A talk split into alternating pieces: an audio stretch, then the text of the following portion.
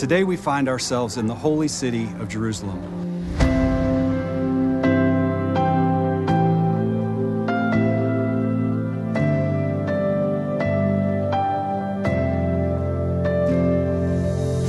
You know, each and every year, hundreds upon thousands of people would journey to this holy place. They would come to the temple. They would come to offer sacrifices, to praise God, or to pray to our Heavenly Father.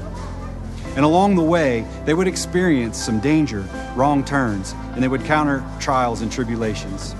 You know, oftentimes we are on a similar journey, and we can experience those same kind of trials in our lives. Just like the wise men that came to this city that we're in right now, they came looking for a king but they found a baby lying in a manger just a few cities away. Or the people of this town that were looking for a Messiah, but when it was right in front of their face, they couldn't even recognize it. Isn't that what the story of Christmas is all about? Twists and turns and unexpected endings. But the things that we can learn from this story is that we've got to be vigilant. We've got to be focused on every single stop that we come to. That things may not always appear as they seem, but most importantly, that our current location is not our final destination.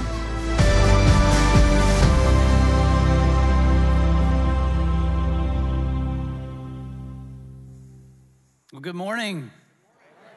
Hope you guys are well. Can we give a hand to our video team and Pastor Jeff from our North Charleston campus? They did a great job on that video. The video team did a great job with all of the work they did for this series, uh, which, if you haven't been with us, we are currently in a series called Journey to Bethlehem. It's a series where we're taking a look at some of the cities in Israel, cities that were significant leading up to Christmas. And so today we're going to look at one more city, and that is the city of Jerusalem. And whenever I think about Jerusalem, I'm reminded of a story about an older couple who had always wanted to visit the city. They had been there once before when they were younger, but they'd always wanted to go back. This couple had been married for 55 years, a long time. And it was not the easiest of marriages because the husband was just that guy. He was grumpy, opinionated, moody. This is not the moment to make eye contact with your husbands, ladies. But he was just that guy, just a grumpy old man. And so the marriage was not the easiest of marriages, but he was committed to it. And as they were getting along in years, they decided to pull the trigger and go for it and plan the trip to Jerusalem. So they did. They did. They got there. They had an amazing time visiting Jerusalem, touring some of the places that Jesus had walked. But while they were there, unfortunately, the husband became sick. And, and while he was sick, he actually passed away. And so, as the wife was, re- was preparing to return to the States, the local coroner came to her and said, Ma'am, I'm so sorry for your loss, but I hate to have to ask you to think about this. We just, we, there's one thing we need to settle. Regarding your husband's body, we can either bury him here for $150 or we can ship him home to you for $5,000. And immediately, without hesitating, she said, Send him home to me. And the local coroner was kind of confused. She said, he said, ma'am, are, are you sure that's an awful lot of money? Are you sure that's what you want to do? And she said, Sir, a long time ago, a man died here, and he was buried here, and he rose from the dead, and I'm just not willing to take that chance.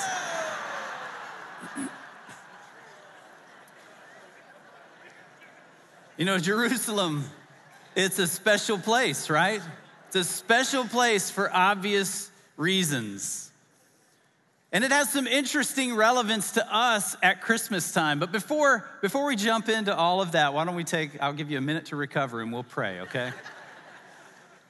Father, we are grateful, grateful for today and grateful for what we get to celebrate this time of year, that it is not just a story, that there is something in it for us that could potentially change the rest of our lives. So I pray for the time that we have here, that you would help us to see whatever it is we need to see in order to better understand Christmas and what it means in our lives.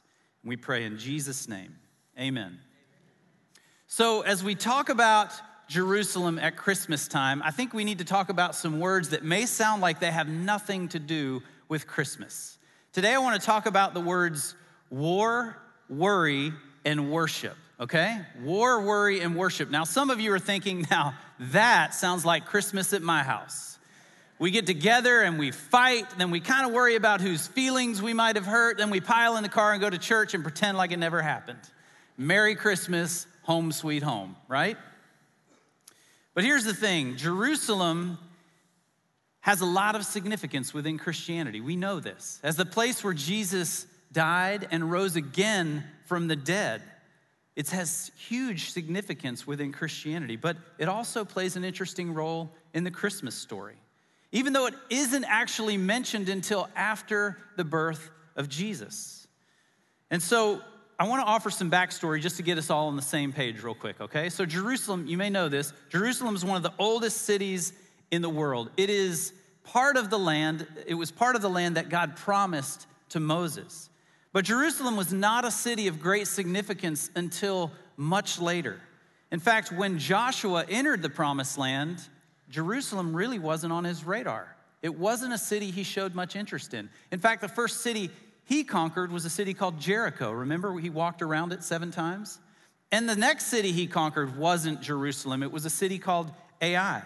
And after seeing what happened to these two cities, there were a few kings in the area who decided we can't let this continue. So they chose to pool their resources and try to put an end to what Joshua was doing taking over land in what had been promised to them. So these five kings of, of relatively large cities come together, deciding to once and for all subdue the emerging nation of Israel. And they attack Joshua. They attacked Joshua and the nation of Israel. The only problem was they lost. They lost that battle. And so Joshua ended up acquiring their cities too. And one of the kings of those five cities was the king of Jerusalem. So Jerusalem was acquired by Israel because five kings picked a fight with Joshua 1400 years before Jesus, and they lost. But Jerusalem was still not that big a deal until about 300 years later when King David decided to build a temple in Jerusalem.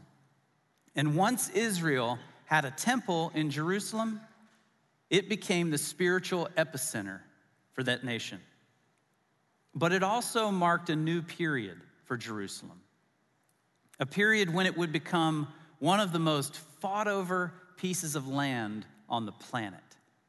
In fact, from that time until today, from then until now, Jerusalem has been conquered more than 50 times. It's been captured and recaptured more than 40 times, and it's been completely destroyed twice. The irony of all this is that the name Jerusalem, it's made up of two words, Jeru, meaning city, and Selem, which is a variation of the Hebrew word shalom. So this is literally the word Jerusalem means city of peace. But it has been anything but that for thousands of years. In fact, it's been one of the most war torn cities in the world.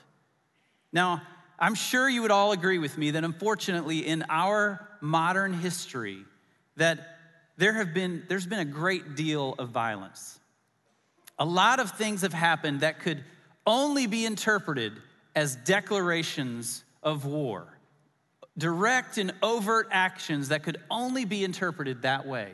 Let me show you what I'm talking about. This is a picture, it's a rendering actually of the Boston Tea Party. Some of you may remember this. This happened at a time when the. Is there something funny about it? Not that old, okay. Well, if you remember this, okay, so if you don't, this is the Boston Tea Party. So, this happened when the colonists were not happy about the way they were being taxed. So, they decided to jump on one of the ships and dump a bunch of English tea into the Boston harbor. Great Britain did much like that. So, not long thereafter, the colonists found themselves in the middle of a revolutionary war. Let me show you another one. This is a picture of the USS Arizona after it was bombed in Pearl Harbor. A direct, overt action that could only be interpreted as a declaration of war. Several other vessels were bombed around the same time, and pretty soon thereafter, the US found itself in the middle of World War II. Let me show you another one that you'll all recognize. This is, these are the Twin Towers when they were maliciously attacked by Al Qaeda. Something that we could only interpret as a declaration of war. And within days of this, the U.S. found itself leading the war on terror. Well, let me show you one more. Well, that doesn't seem right. That's not what you were expecting, is it? What in the world does the birth of Jesus have to do with war? Let me say it to you this way The birth of Jesus was the most profound declaration of war that the world has ever seen. The birth of Jesus was the most profound declaration of war that the world has ever seen. I know it may not seem like it, but consider the implications of Christmas. Consider what God did through the birth of Jesus. It was at this point in history that God said, Enough. Enough. He didn't say it aggressively, he didn't say it angrily, but he did say it definitively. With the birth of Jesus, God declared war on sin. God declared war on our fear. God declared war on our shame. God declared war on our rebellious nature. He declared war on everything that has ever or would ever rob us of the freedom that we were made to live in. With the birth of Jesus, God put into motion his plan to set us free. But that price for freedom would be paid with a war between good and evil. Now, the outcome, the outcome of the war was never once in question. Because God is preeminent and transcendent and omnipotent and a whole bunch of other theological words that mean God is and has been and will forever be above all, and there is no power that can rival him. Because of that, the outcome of the war was never in question. It would end in victory, but victory always comes with a price. And God would be willing to pay that price with his very own son. Luke was right when he said, I bring you good news that will cause great joy for all the people. Today, in the town of David, a Savior is born. The birth of Jesus was really good news because it was a declaration of war against the sin that separated us from God. But it was not great news for everybody. It was not great news for everybody. In fact, there were some people in Jerusalem who were very worried about the news of Jesus' birth. Now, I don't know what role worry plays in your life, but for most of us, worry plays a far bigger role in our lives than we would like for it to, right? And honestly, it is it's quite useless in helping us solve any of our problems. Nonetheless, still a big part of our lives. Somebody said one time that worry is like a rocking chair. It'll give you something to do, but it won't get you anywhere. Let me paint a picture for you. Let me paint a picture just to show you what I'm talking about. Several years ago, I remember I was sitting on the couch working on my laptop one night, and Dana had been out with some friends. And so she got home and she came in. I said, Hey, babe, how was it? She said, Good. She came and she sat down on the couch facing me. Now, I'm no dummy. I knew it was time to talk about something. So I took my laptop and I set it to the side. And I said, What's up? And she looked at me and she said, Do you have something to tell me? How many of you have ever gotten that question? That's a terrifying moment, right?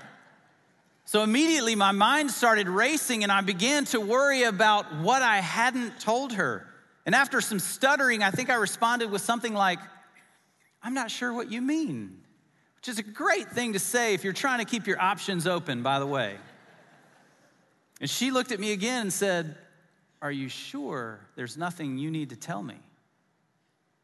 Well, now I'm really worried because clearly, whatever I haven't told her, she already knows. She's just trying to get me to admit to it. So now my mind is really firing, trying to recall what horrible thing I had done and forgotten to tell her about. I had no idea what it was, but I was preparing to apologize for everything I had ever done for all of my life.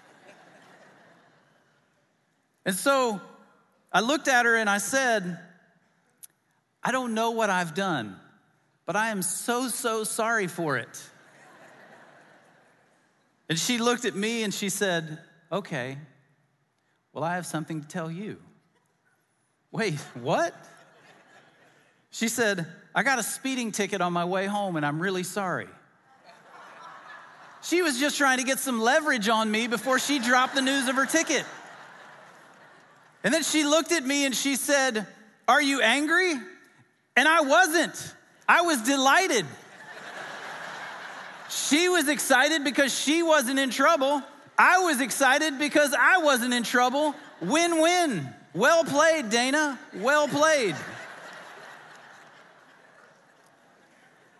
Well, in Jerusalem, at the time of Jesus' birth, there were some people who were worried, very worried. But unlike me, I think they had good reason to be. So here's how Matthew records the story. He says this After Jesus was born in Bethlehem in Judea, during the time of King Herod, Magi came from the east to Jerusalem and asked, Where is the one who has been born King of the Jews? We saw his star when it rose, and we have come to worship him. When King Herod heard this, he was disturbed, and all Jerusalem with him. And when he had called together the chief priests and teachers of the law, he asked them where the Messiah was to be born. In Bethlehem, in Judea, they replied, for this is what the prophet has written. But you, Bethlehem, in the land of Judah, are by no means least among the rulers of Judah, for out of you will come a ruler who will shepherd my people Israel. So, from Matthew's account, we can see that not everybody was excited about Jesus' birth. There were three specific people or groups of people here that we need to look at. There, were the, there was Herod, there were the chief priests or teachers of the law, and then there were the magi or the wise men, right? And so each of them has a very interesting response to Jesus' birth. Let's, let's start with Herod. We'll look at him first. Herod was appointed by Rome as the king of Judah, and that included Jerusalem. Herod was a ruthless military leader, but he was an even better developer. And with the financial backing of Rome, Herod began to build his kingdom. This is one of the reasons that he was known as Herod the Great. Because in and around Jerusalem, Herod did things like build fortresses and aqueducts and theaters. He did things architecturally that at that time no one had ever thought about doing. And so, with his building efforts, Jerusalem became more prosperous and affluent. But Herod was Herod the Great for other reasons as well. In fact, he was quietly referred to as Herod the Horrible. Herod was brutally cruel. Sounds like a really bad children's book, Herod the Horrible.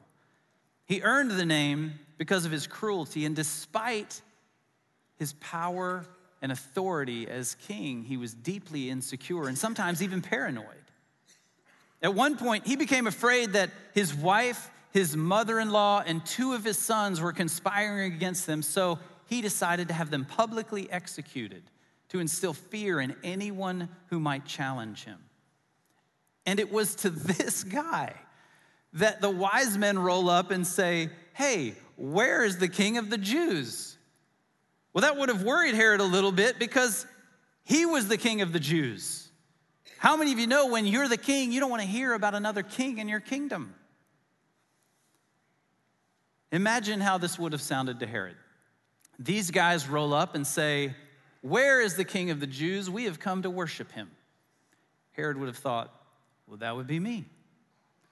No, we mean the, the king of the Jews. No, that would still be me. No, sorry, we're talking about the other guy, the real king of the Jews. This would have freaked Herod out a little bit. For Herod, the first response to Jesus' birth was not joy, it was fear. It was fear. He was threatened. Herod was worried about the idea of another king who might challenge his authority. But there was another group of people in Matthew's story that had kind of a similar reaction. It says this When King Herod heard this, he was disturbed, and all Jerusalem with him. And when he had called together the chief priests and teachers of the law, he asked them where the Messiah was to be born. In Bethlehem, in Judea, they replied. So Herod gets the news and he immediately calls in the chief priests. Now, the chief priests were the appointed leaders, the religious leaders for the Jewish people.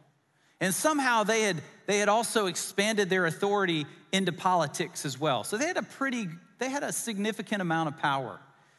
And these guys, these chief priests, considered themselves uh, better than, like, they looked at themselves as though they had climbed some moral high ground and, and had a, a moral authority over everyone around them, not just Jewish people, but also non Jewish people. And so that position, if there's a new king, that position becomes threatened.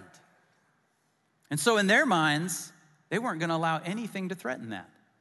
They weren't going to allow anything to change that. So they answer Herod's question with the words from the prophet Micah because they would have been very familiar with all of the prophecies about the Messiah.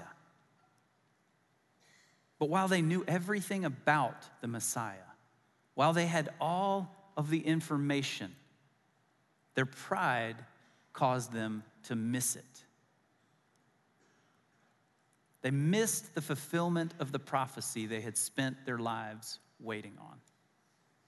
And here's why this is important for us.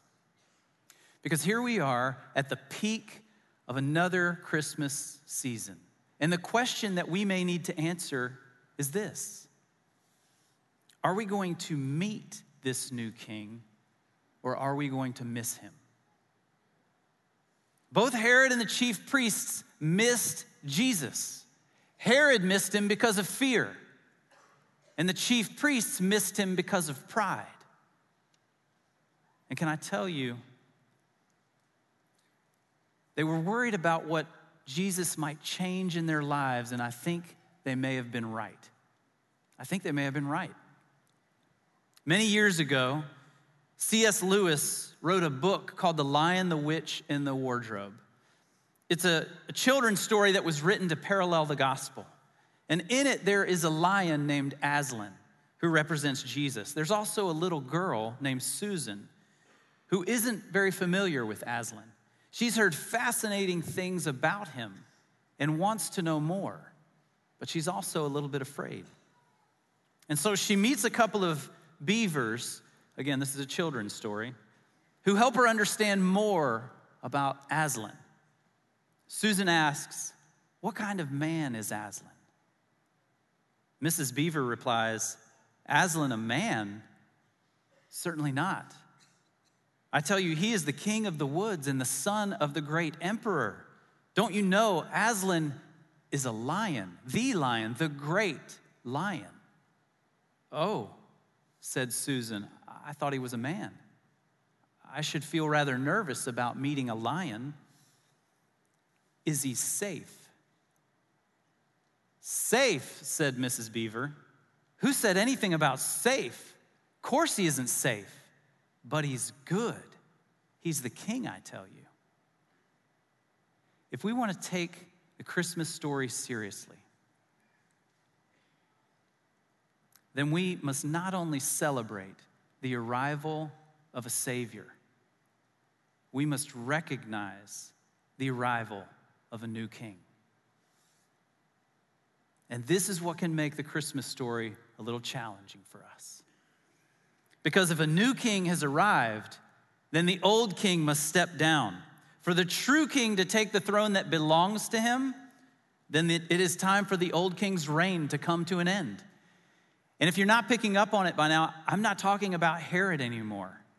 You and I are the old king that must step down.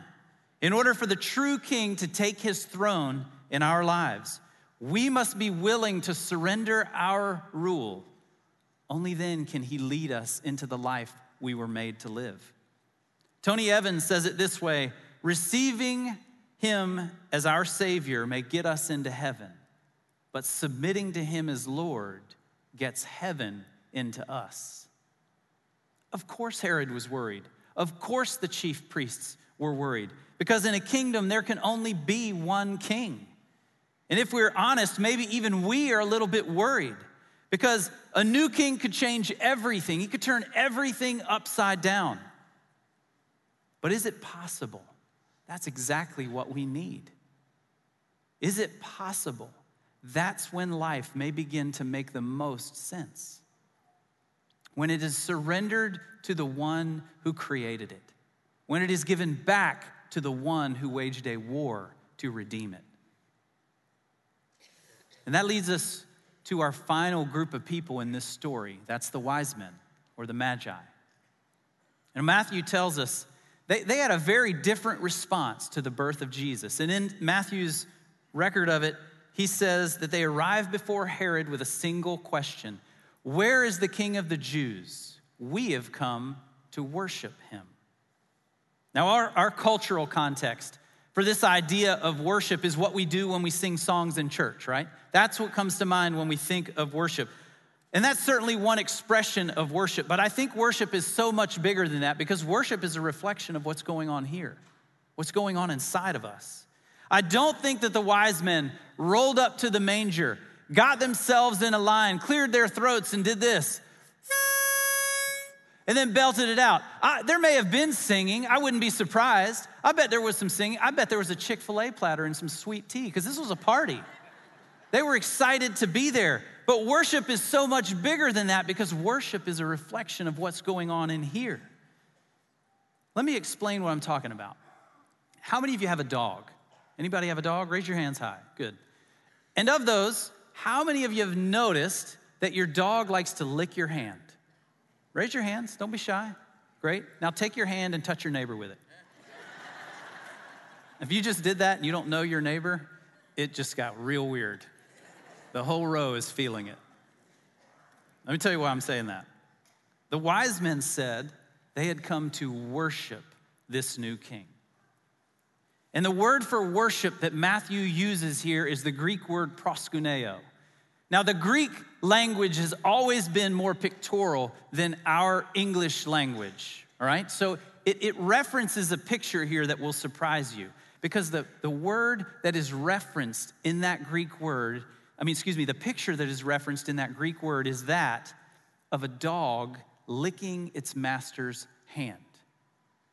Here's why that's interesting. This, this is the kind of thing that blows my mind.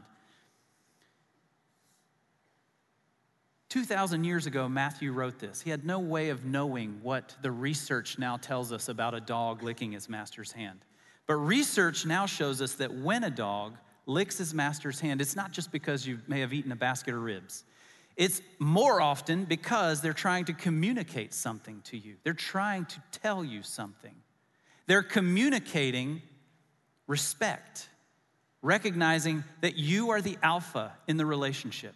They're communicating appreciation, understanding that you are the one who cares and provides for them. They're communicating trust, they're communicating affection. Now, I know you're thinking, how do you know all this? It's a dog. You can't ask it a question.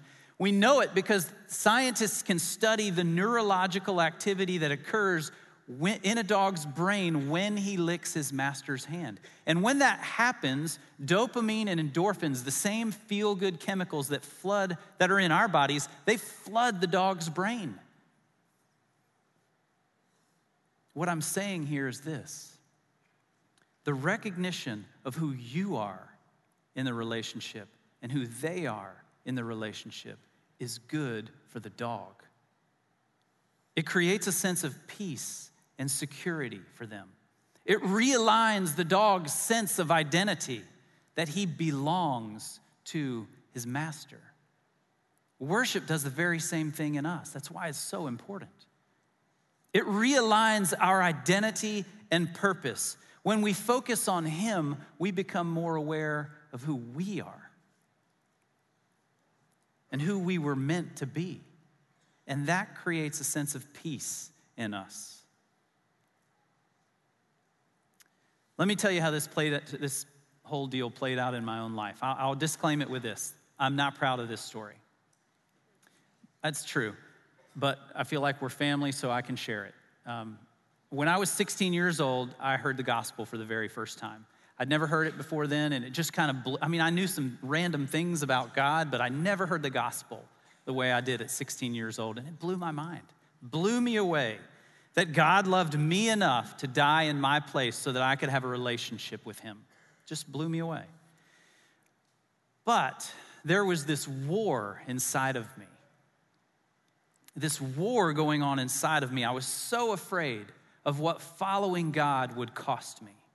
So, for about a year, I rode a fence with one foot in this circle of Christian friends that I had met, and another with this group of degenerate surfers that I had hung out with forever.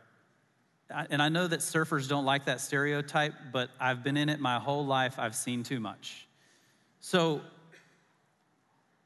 it was just this exhausting balance for me. And I was struggling to really understand who I was, but I was just too afraid to commit my life to God. Until one night, when I was hanging out with some of my not so great surfer friends, and we decided to sneak, sneak out later on that night. So it was me and three other friends. And one of them decided to raid his father's liquor cabinet. And so I don't, I still, I don't even know I was there. Like, I, I didn't like drinking. These friends drove me crazy. Uh, I was just so insecure and didn't know who I was. Yet here I was driving around three very drunk friends. And although I had not been drinking, you can imagine the level of chaos in the car I was driving. And then it happened. Then it happened. Up until that point, I had asked God to show me what to do about this fence that I was riding. I had asked Him to help me make the right decision. And in the fraction of one second, He did. I never saw the man until he was right in front of me. A pedestrian darted across the street, and although I slammed on the brakes, it didn't matter. I hit him. He flew up over my car and landed on the sidewalk. Immediately, I pulled over, ran out to see if he was okay. He was bleeding and unconscious on the sidewalk.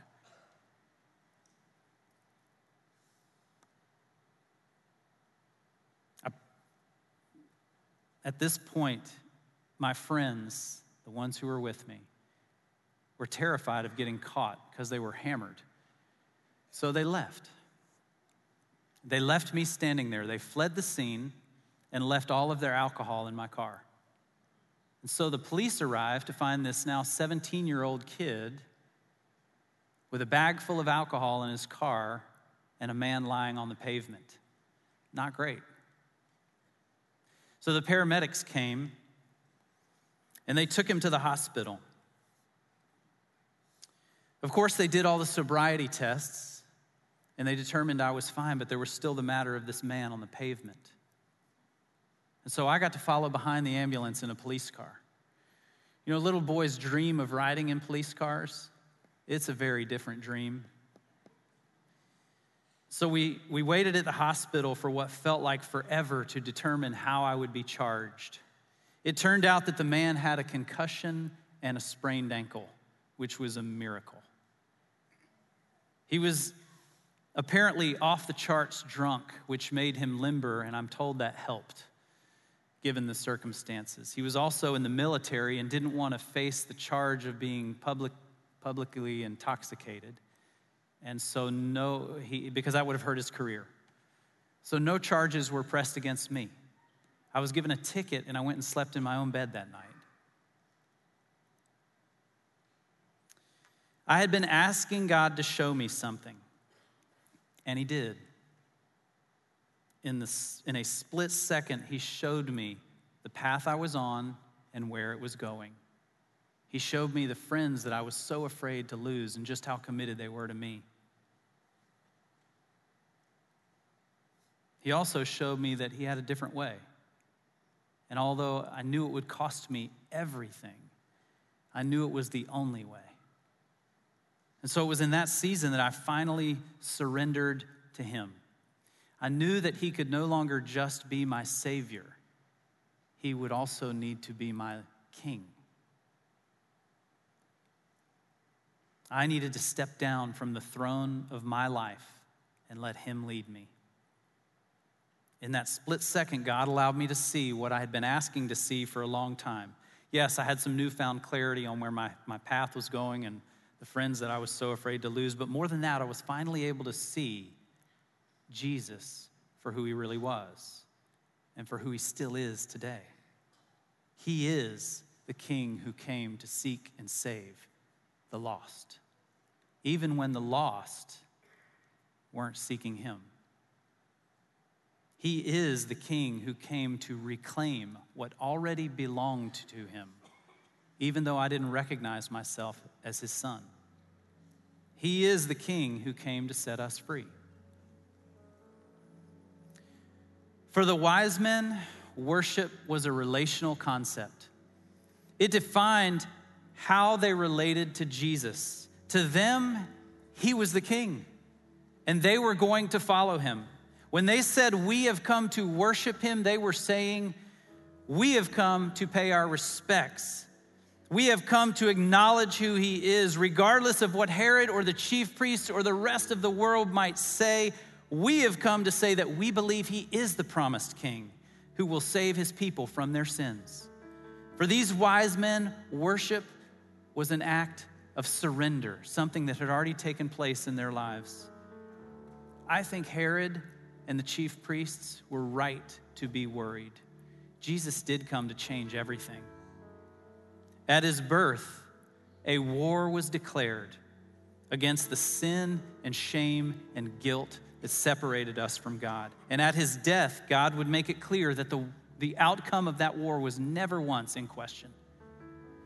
In the most astounding picture of mercy and love the world has ever seen, God bought our freedom through the life of his very own son, this baby we get to celebrate.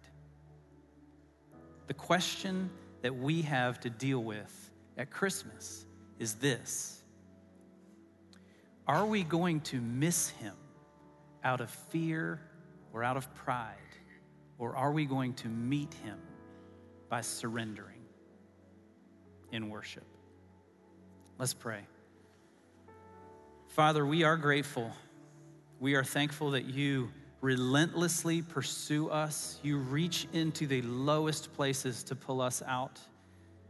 And God, we pray that you will help us to continue to see whatever it is we need to see, that we would become ready to surrender all to you, that you might be not just our Savior, but also our King. And we pray in Jesus' name, amen.